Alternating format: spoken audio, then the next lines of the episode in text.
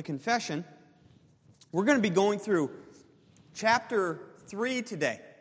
And chapter 3 of our confession is of God's decree. All right? Now, to define that for us a little bit, uh, I'm actually going to use the catechism, the Baptist catechism, which is based on the Westminster. I feel like I always have to say that, but that's okay. Question 10 says this What are the decrees of God? So we're thinking about God's decree. What are the decrees of God? Listen carefully to these very carefully formed words. The decrees of God are his eternal purpose. God's eternal purpose, according to the counsel of his will, whereby for his own glory he hath foreordained whatsoever comes to pass. Okay? That's a very dense statement, and that's kind of opening up what we're going to be reading in the confession today. And so, as we consider the eternal purpose of God, where according to the counsel of his own will, he foreordains whatsoever comes to pass for his own glory, um, I want us to notice first the logic that we have in the confession. So, we've considered the Holy Scripture, which is the ground of everything that we believe about God because our own sinful human minds cannot derive the necessary information out of nature in order to be saved. We can learn many things from nature, but we cannot look at it and know what we need in a mediator or that we even have a mediator. And so God has given us the Holy Scripture in order for sinful men and women like you and me to have our minds conform to the truth and reality of who God is and what He desires for us as creatures to do. Okay? And in chapter 2, we considered who that God is as carefully as we could. We considered him in all of his negative attributes. Okay? What, what I mean by that is that when we see, and I need to watch my time, but uh, when we see anything as an imperfection, okay, we, we don't attribute that to God, but we negate that. Such as, we're finite, God is infinite. We are time bound. God is eternal. He is without time, not time bound. Okay?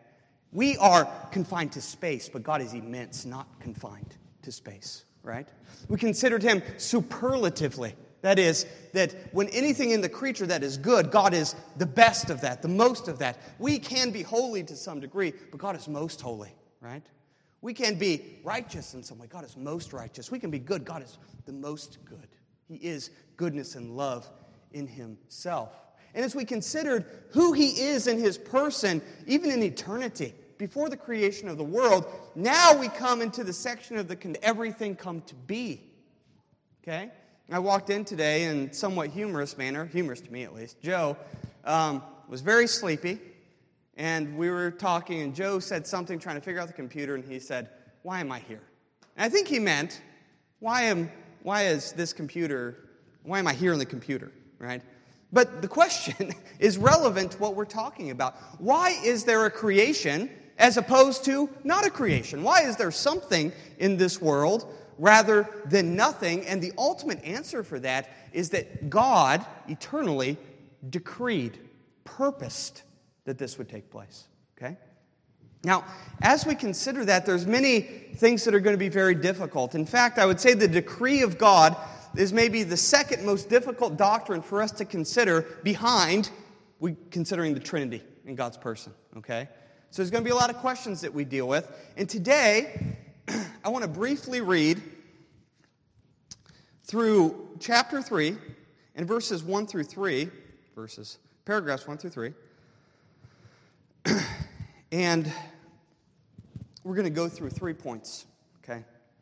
I want us to, as I read through this, look for these three points. First, that God's decree is fulfilled necessarily, but not by compulsion, okay? That is, God's decree is fulfilled infallibly. It will always come to pass, but He doesn't compel His creatures to do His will, against their will.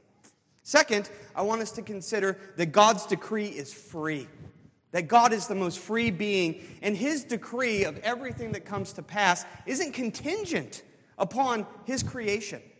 And thirdly, I want us to consider that his decree is universal, it encompasses everything that should ever come to pass. Okay? So, reading these three paragraphs quickly, God hath decreed in himself from all eternity by the most wise and holy counsel of his own will, freely and unchangeably all things whatsoever comes to pass. Yet, so as thereby is God neither the author of sin, nor hath fellowship with any therein, nor is violence offered to the will of the creature, nor yet is the liberty or contingency of second causes taken away, but rather established in which appears his wisdom in disposing all things, and power and faithfulness in accomplishing his decree.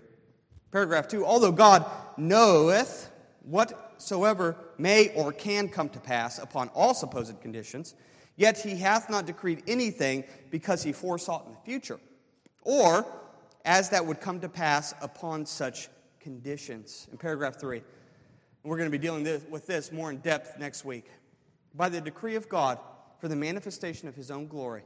Some men and angels are predestinated or foreordained to eternal life through Jesus Christ to the praise of his glorious grace, others being left to act in their sin to their, con- to their just condemnation to the praise of his glorious justice. Okay? So, we see here, first and foremost, what I want us to have. I'm just I'm not going to go through line by line of this because it's not how my mind works, and I think it would be somewhat dull to try to see me fumble around to do that. I want us to see first that God's will is necessarily fulfilled, and that is infallibly fulfilled. Okay? Sorry for this. God's will is necessarily and infallibly fulfilled. And that is because God's decree, the purpose that He has to bring all things to pass through His decree, is immutable, it's unchangeable, just as God is, and it is unbreakable. And we're going to go through a lot of scripture. It's kind of be a carpet bomb. But the reason I'm doing this, okay, when we pay attention to the Word of God read today, is that it would be a solid fact in all of our minds that God really does ordain everything that comes to pass, okay? And this decree, first of all, is necessarily fulfilled because it's immutable and infallible. Turn with me to Isaiah chapter 46. These two texts are the prime texts Isaiah 46, and then we'll go to Ephesians chapter 1. Isaiah 46. The strength and the universality of the language used by the Bible to describe the decree of God. I'm going to read from verse 8. Isaiah 46, 8 through 10. Notice, Remember this and stand firm. Recall it to mind, you transgressors. Remember the former things of old, for I am God and there is no other. I am God, there is none like me. Notice, declaring the end from the beginning. And from ancient times, or we could say from eternity, things not yet done, saying, My counsel shall stand, and I will accomplish all my purpose. That is, God's counsel from all eternity is unchanging. He declares the end from the beginning. And it's not because God is only so wise as to foresee what's going to take place, right? Because notice at the end of verse 10, he says, My counsel shall stand, and I will accomplish all my purpose. God is the one that makes it take place and makes it to stand. No man can break God's eternal purpose or frustrate his will. As we read in the Psalms, no man can say to God, What have you done? Ephesians chapter 1, again.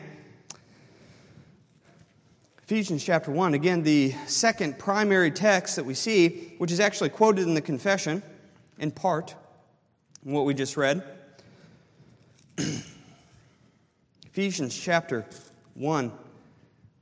God's decree is fulfilled infallibly because it is immutable and unbreakable. And notice, verse 5 and verse 11, talking about us being elected, first and foremost. In love, He predestined us for adoption as sons through Jesus Christ, according to the purpose of His will. Not according to the purpose of our will, but according to the purpose of His will. Now look at verse 11 with me. In him we have obtained an inheritance, having been predestined according to the purpose of him Notice, who works all things according to the counsel of his will. All things are worked according to the counsel of God's will. There's nothing excluded from that. God works everything in this world, and it is unbreakable. Three more texts to show the immutable and unbreakableness of God's will, and then we'll continue. God's will is immutable and unbreakable, and we see this again in the book of Isaiah. Isaiah chapter 14.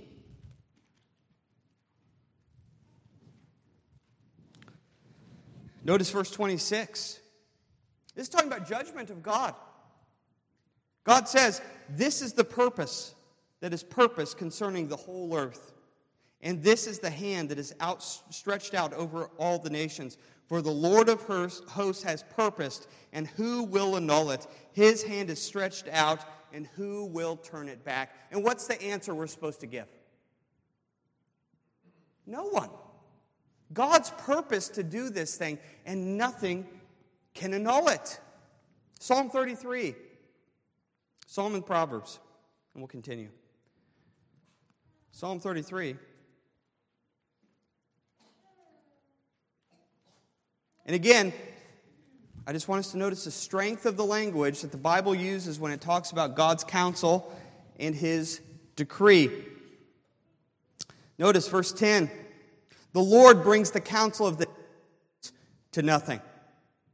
He frustrates the plans of the peoples. The counsel of the Lord stands forever, the plans of his heart to all generations. Right?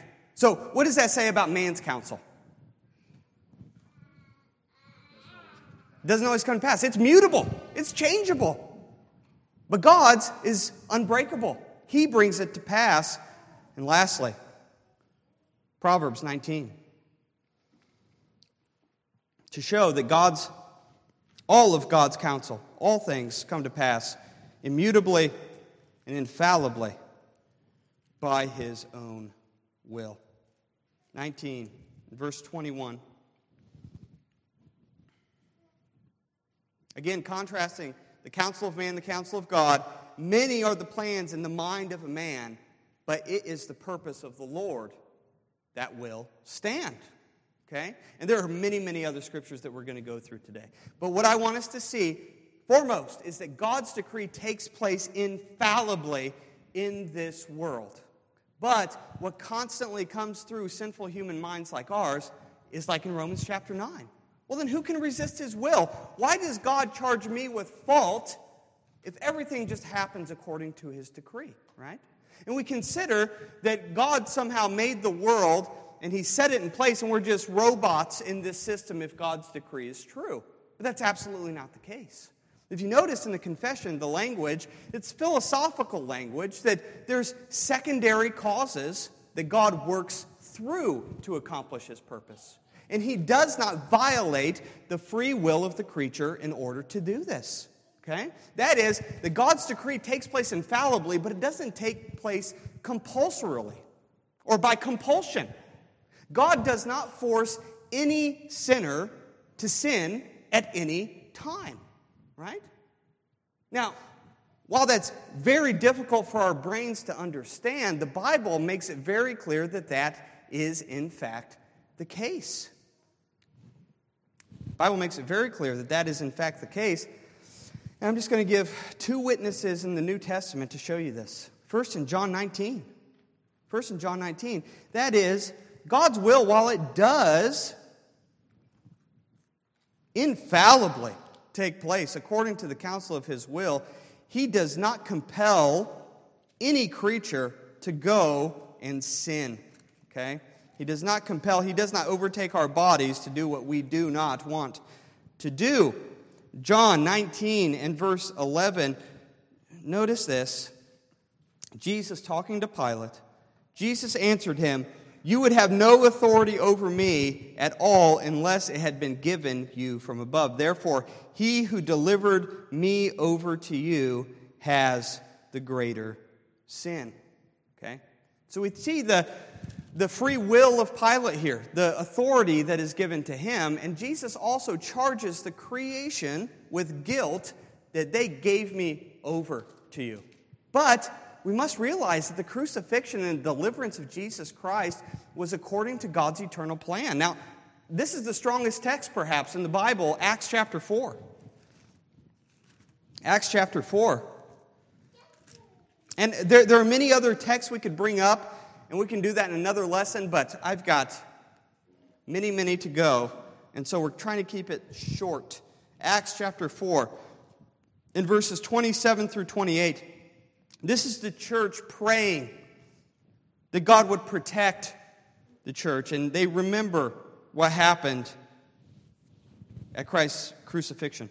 For truly in this city were gathered together against your holy servant, whom you anointed, both Herod and Pontius Pilate, along with the Gentiles and the people of Israel. Notice verse 28 to do whatever your hand and your plan had predestined to take place. This is the worst sin that's ever been committed in the world. And while it's, it's, it's, it's hard to say from a human perspective, it's true. The crucifixion of Jesus Christ is, is worse than the Holocaust. It's worse than the most terrible and egregious sin that we can imagine that is perpetrated against man. This is the Holy Son of God. Divinity in his body, goodness itself killed by the hands of sinful men. And notice what's said there. We have man's culpability. They did it, and they weren't compelled to do it. They did it because their wicked hearts desired for it. But God, in mystery that I can't understand or explain, worked that evil sin to do the most good for this world and the most good for his people. It was according exactly to his plan that he said would happen. Okay? So, it is not compelled by man. And I think that if we have problems with this, this helps me. Brother Sam Waldron said this. If a man does what he wants to do, okay? If I'm not compelled to do something I don't want to do, but in fact, everything that I want to do, in no means can I say that that man is a prisoner or his free will is taken away. In fact, we say that that man did freely. Okay?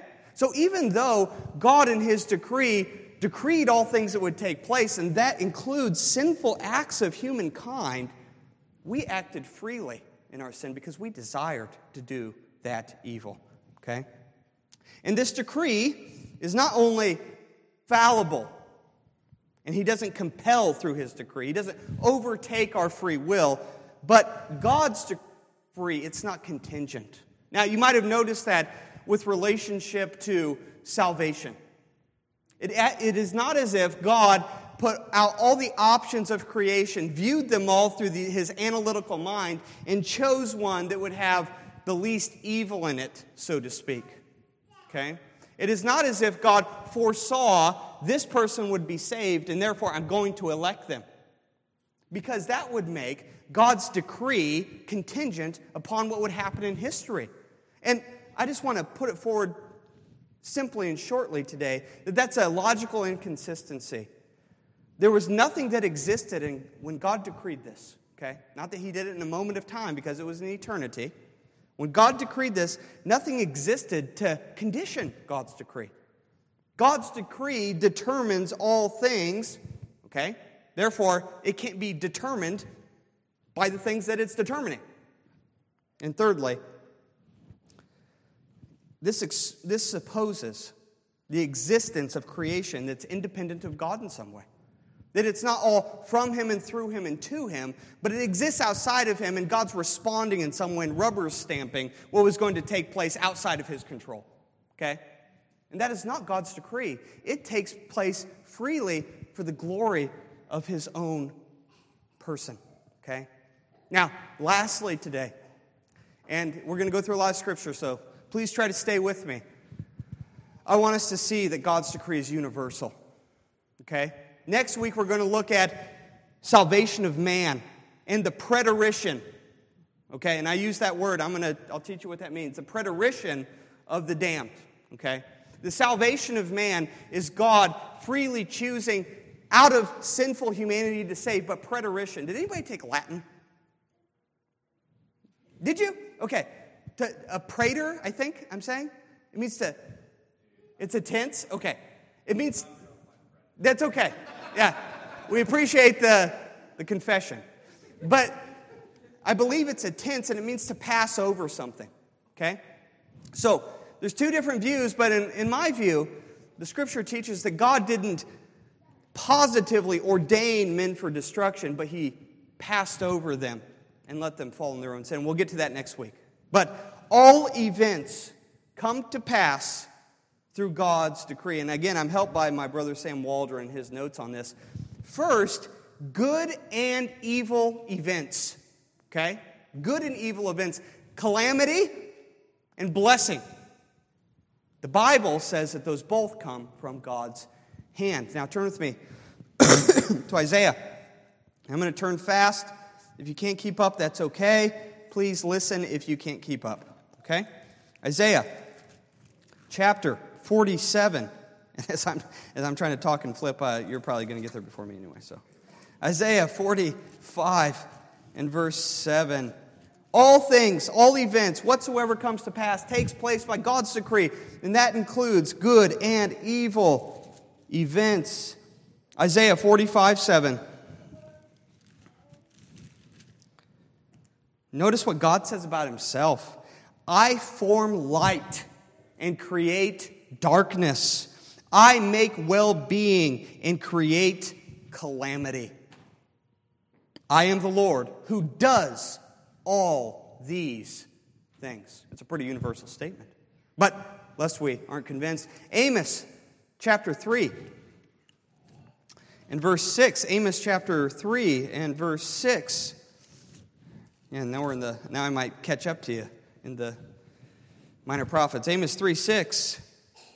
Notice what's said here is a trumpet blown in a city, and the people are not afraid. Okay, so what's being said there? A trumpet was used in those days to, to warn people that there's an army invading coming in, okay? And so the question is asked is there ever a time when a trumpet is blown or the tornado siren go off and a person doesn't respond with fear in their heart to some degree or another? Okay? Now, notice the next question Does disaster come to a city unless the Lord has done it? The answer is no. Disaster does not come to a city unless the Lord has done it. And perhaps the strongest text is in the book of Job. Job is the book that should be primarily on our mind as we consider all these things, as Job's life is a testimony to the decree of God taking place and everything taking place according to God's decree. His sovereignty caused immense suffering in Job's life for his good and for God's glory. And in this book, we get a, a glimpse behind the curtain, so to speak. But in Job 121, notice the strength of this language. And I, I want us to notice verse, I'm going to read 20 through 22. Notice verse 21, and then notice the strength of verse 22 along with the human statement. Then Job arose after his sons had all died. Job arose and tore his robe and shaved his head and fell on the ground and worshiped. And he said, Naked I came from my mother's womb, and naked shall I return. The Lord gave, and the Lord has taken away. Now, let's, let's think about that. The Lord gave, we say, Amen. The Lord took away. We say, well, Satan did that in the text, right? Satan's the one that asked God to go out and kill these sons, right? But Job says, the Lord, took, the Lord has taken away.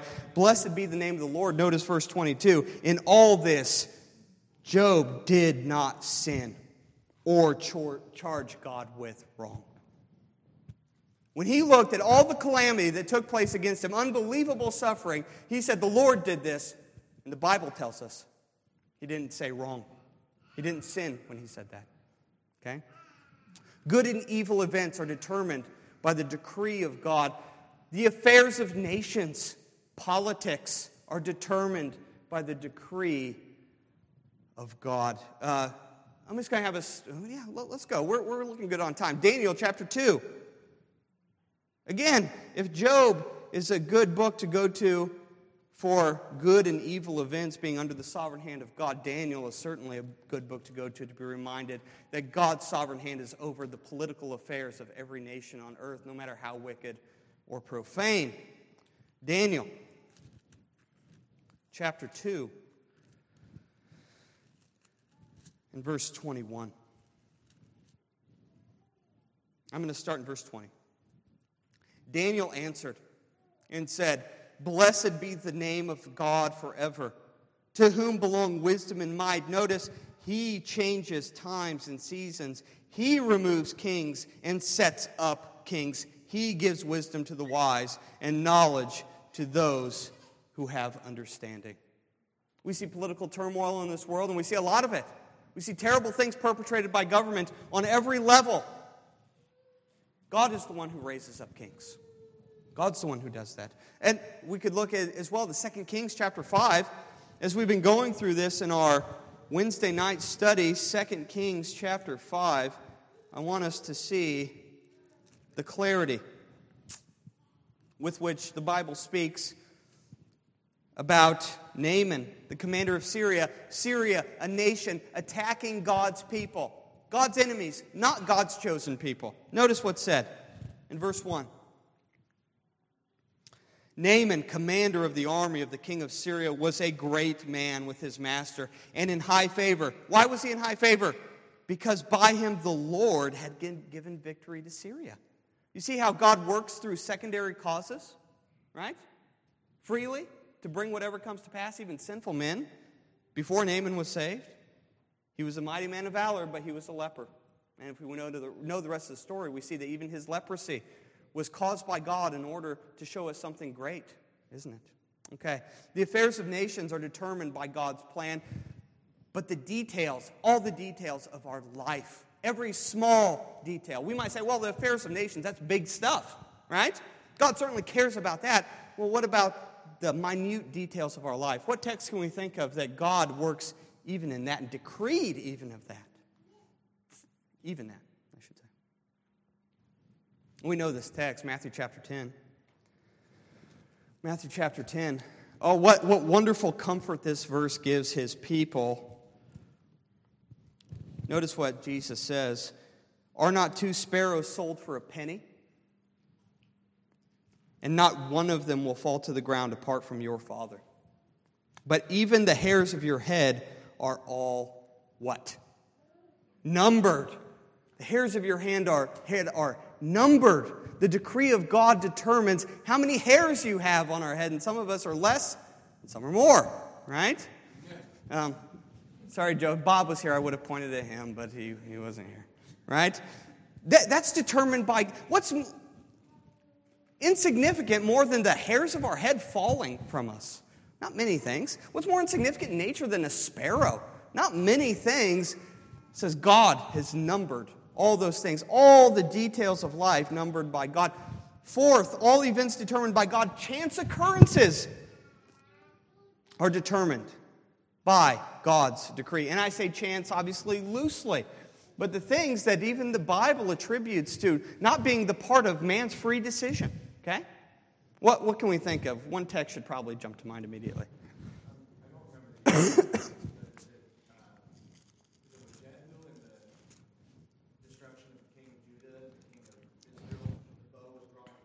It, it wasn't Jehu.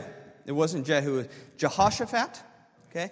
Jehoshaphat and the king of Israel go out to battle, and you, I think you know the story. I won't read it in detail. It says that there was a soldier, right, that drew his bow at random and let it fly, and it ended up killing Ahab, right? Now, in the text, it doesn't say because God has purposed it, but how do we know God purposed that event? I heard a lot of things, sorry. Yeah, it was prophesied prior. God said through his prophet that Ahab's going to die and they're going to be like sheep without a shepherd. Okay? Ahab's not going to come back from this battle. And the book of First Kings says it's attributed not by a free choice of man, but a random accident almost. But God oversaw that random accident. What, what had to take place for God to oversee that random accident? The training of this man throughout all of history that he knew to aim at the middle of the battlefield in time and not focus his eyes, right? His muscle structure, right? His mental energies. Maybe he didn't have coffee that morning and caused him to aim in a certain way. Everything was determined to make that arrow go where it needed to go. God did all of those things. Secondly, chance occurrences. Proverbs chapter 16 Proverbs chapter 16.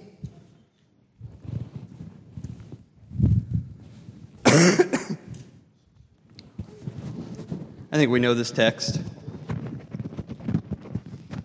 The lot is cast into the lap, okay? I mean, in our common vernacular, we think of dice, okay? Dice are, you know, by their nature, supposed to be things of random chance, right? That a certain number will come up, okay?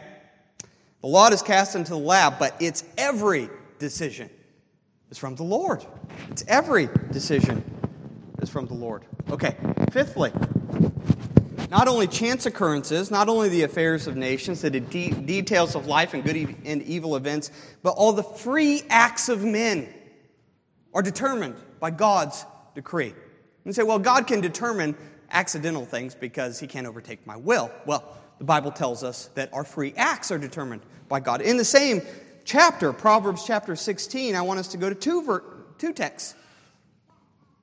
Notice verse 1 The plans of the heart belong to man, but the answer from the tongue is from the Lord. Again, I want us to see some things here. Man thinks clearly and freely about things. But what comes to pass out of that man's mouth is from the Lord. Verse 9 The heart of man plans his way, but the Lord establishes his steps. Same thing being said there, right? The Lord establishes his steps. And then, if we want to turn just over a few chapters to chapter 21 and verse 1. Even the people in this world that are the most free, who, who would be the most free kind of person? If you could say that person has the most freedom in this world, what category? Might give me the wrong answer, but that's okay. The rich, the government, though those are a king, okay? A king who has sovereign rule over government and all riches of the kingdom. We see here the king's heart is a stream of water in the hand of the Lord. He turns it what? Wherever he will. Wherever he will. Okay? So, sixthly, and we're going to deal this is what we're going to deal with mostly next week and I'm I'm actually, yeah, sixthly, sinful acts of men. Not just free acts, but even sinful acts of men. And that's where we rightly start to do some computation in our head at how that's possible. And that's why it's so important to carefully frame this that God is not compelling people to do sinful acts. He doesn't take away the free will of the creature. Men are culpable for their sin, and they really do it. But God works good through that in some way that I can't describe and I can't explain. A text that should constantly come to our mind is Genesis 50 20. Okay? And I think you all know it, but Genesis 50 20. This is after Joseph. Okay? Joseph has been sold into slavery by his brothers. Okay? His murder has been falsified. They have told his own father that he's been killed and ravaged by a beast. Imagine the kind of hardship that would endure. But what else did Joseph endure? Imprisonment for years, years of imprisonment. False accusations from a woman that said that he tried to sexually assault her. His reputation is taken advantage of. He's lost all of his freedom. He's lost his family. He's lost everything. His brothers come to him. His brothers come to him and they are afraid that he's going to kill them after the father dies. And notice Joseph's wonderful view of God's sovereignty and how the decree of God helped him to be gracious to his brothers, even. Notice, he says to his brothers who did all this to him, As for you, you meant evil. They're not compelled, right? Not compelled by God's hand overtaking their will. They meant evil against me. But God meant it for good. God, I know, John Piper, I can't get it out of my head. I know, I know. He meant it. He, uh, John Piper meant it, right? He meant it for good, to bring it about that many people should be kept alive as they are today. Okay? And how much more did he do that through the greater Joseph? As we've already read in Acts chapter 4, right? All the nations of the world, Pilate, the Gentiles, the people of Israel, gathered together to crucify the Savior, but it happened according to his predetermined plan and counsel. And to back that up even further, Acts chapter 2. Acts chapter 2, where Peter, lest we think again, well, the church might have had bad theology there. I don't think we can accuse Peter of having that on the first Christian sermon ever preached on the day of Pentecost. Notice, Peter, in verse 22, says, Men of Israel, hear these words Jesus of Nazareth, a man attested to you by God with mighty works and wonders and signs that God did through him in your midst, as you yourselves know. This Jesus, delivered up according to the definite plan and foreknowledge of God, you crucified and killed by the hands of lawless men. And lastly, which this is going to be the transition into next week, the salvation and preterition of all people.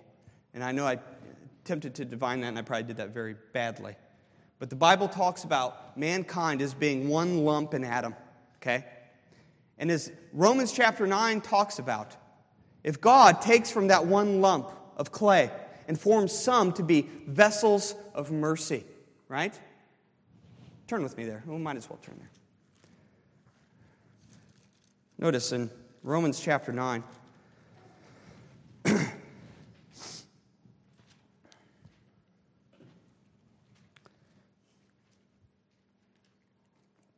God determines the salvation of man. Notice the question that might be going through your minds in verse 19 you will say to me then, why does he still find fault? For who can resist his will?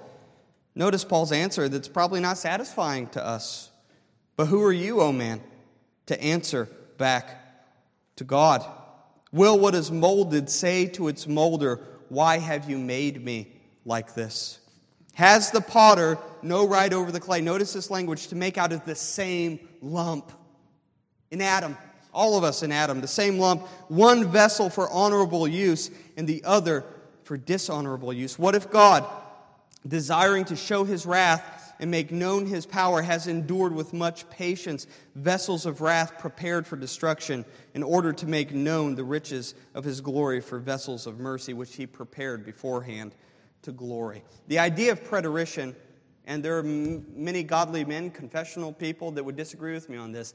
I don't believe that God actively decreed the destruction of these people, but he let them go in their own way. This lump was not a holy lump that was made dis- unholy by God's sovereign hand, but rather it was unholy in itself, but God chose to pass over them, leave them to their own destruction, rather than ordain passively that He's going to make them go to destruction. Okay? And that's, a, that's another argument that we could disagree about. But it's not just Romans 9 that talks about this. I'm going to give us two Old Testament passages as well. 1 Samuel 2.25. Now, this is a picture of eternal judgment, but temporal judgment we see clearly attributed to the Lord's hand. Notice what's said here, 1 Samuel 2:25. Now, this is Eli and his sons, okay? Now, I'm, I'm going to read from verse 22. Now, Eli was very old, and he kept hearing all that his sons were doing to all Israel how they lay with women who were serving at the entrance of the tent of meeting. And he said to them, Why do you do such things? For I hear your evil dealings from all these people. No, my sons, it is no good report that I hear from the people of the Lord spreading abroad. If someone sins against a man, will God, God will mediate for him. But if someone sins against the Lord, who can intercede for him? But they would not listen to the voice of their father, for it was the will of the Lord to put them to death. Proverbs chapter 16, which will be our last text. Proverbs chapter 16.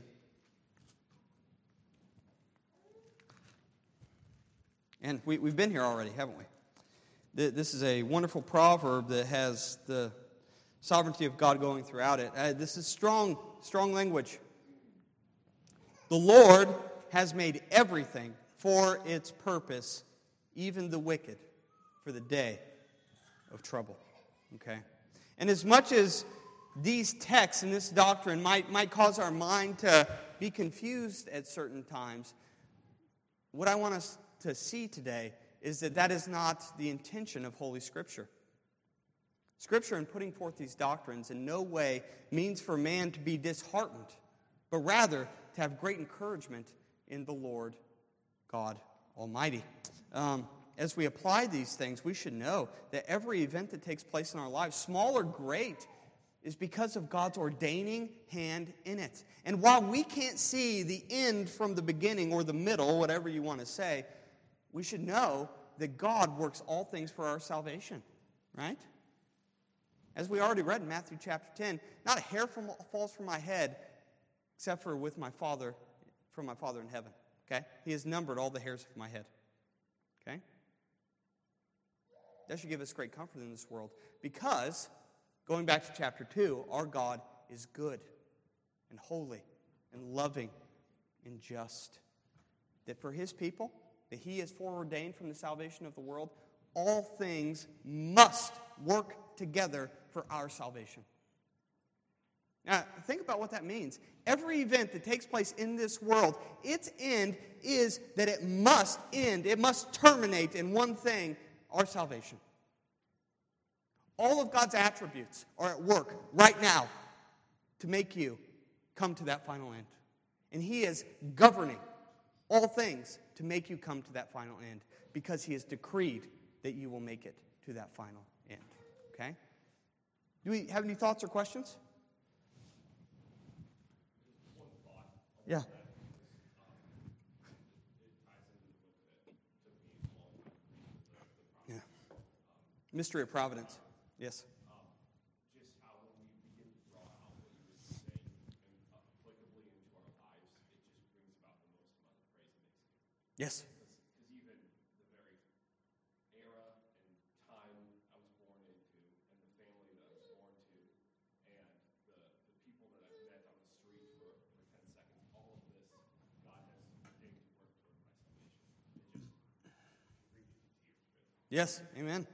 Amen. Brother.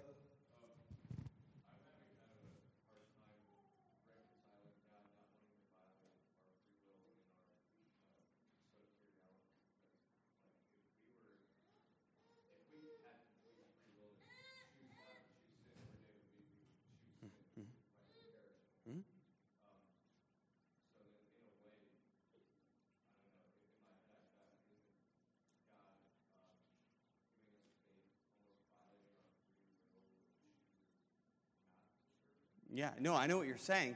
And that's why things have to be carefully defined, okay? When we say free will first, I think there's a couple things you have to say, which might not be satisfying in five minutes, but we'll come to it next week, especially. A couple things we have to consider. When we talk about the free will of the creature, we don't mean libertarian free will or absolute free will, okay? What do I mean by that? I cannot choose by my free will to do anything contrary to my nature, okay? Uh, just as a turtle we can say has free will. It does not have the free will to fly, right? Because it's against its nature. As a sinner, I do not, I have the free will to do anything within my nature to do. I don't have the free will to do good because I can't do good. And so, in a mysterious way, God doesn't overturn our free will where we're still in our sinful state and we say, I don't want to go to Jesus, but He's making me go. Okay? That's why He makes us a new creation Okay? In the moment of regeneration, our will is transformed that we desire the good. Okay? And we go to Him. Okay? So, I don't know if that's helpful, but yeah. He, he doesn't drag us kicking and screaming against our will, He changes our will. Okay? Which is different.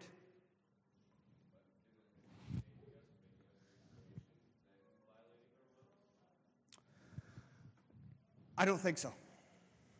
I don't think so. Yeah, we're, just like in our first creation, right? It, it's not as if our free will was violated when we were created, right? He, he, he changes our will, um, and he doesn't need permission to do so. Just like he doesn't need permission, um, my free will doesn't have to agree with every non spiritual thing that happens to me, whatever that means, right? I don't think the same thing has to be true of spiritual things either. God is free to work in our hearts to do whatever He pleases. And the fact that we really are new creations in Christ at the moment of our regeneration, that the old really did pass away, right? It's not as if there's just a new principle put into my heart, okay? I really am new in Him. I really am a new creation. And that's why I have a new will. Yes. Actually, it's a good response. It's like, you can't petition me to change you know, what I am in my nature, so don't even try. Yeah. I've decreed it, it's going to come to pass. Rest in that fact that, that I've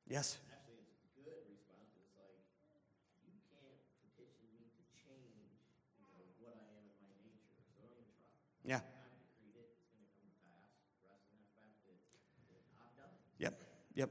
And, and again, with this, something that we always have to keep in mind, just like with the Trinity, okay, that the doctrines we're discussing are carefully formulated to guard mystery, okay?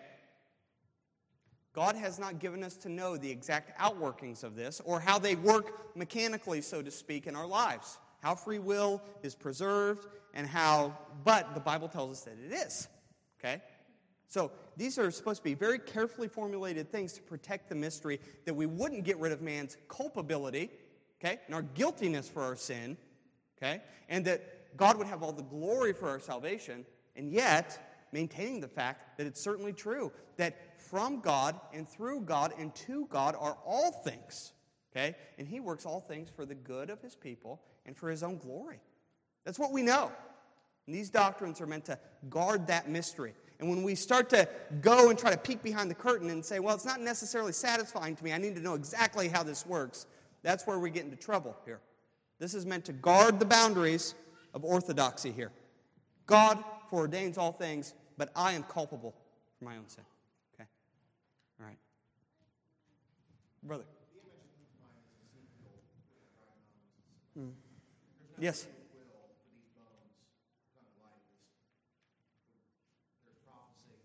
Yeah.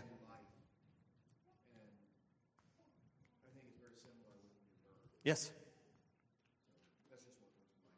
Yes, no, it, it, it, that's absolutely right. That's absolutely right. Okay, I'm going to pray for us. Father, we come before you and we thank you, God, that, uh, God, you're good, you're merciful, and God, you, you desire the best possible thing to happen in this world, and you've decreed all things that come to pass for your own glory and for your people's good. And I pray that we'd rest in that fact. Um, and that we would know that everything that happens today in our marriages, in our households, in our families, at our workplace. Everything that happens, God, um, is according to your sovereign plan. And although we don't understand it and we're not meant to understand it, God, we thank you for giving us in your word the ability to at least apprehend it and place our hope in the fact that our good God is doing everything according to the counsel of his will. In Christ's name, amen.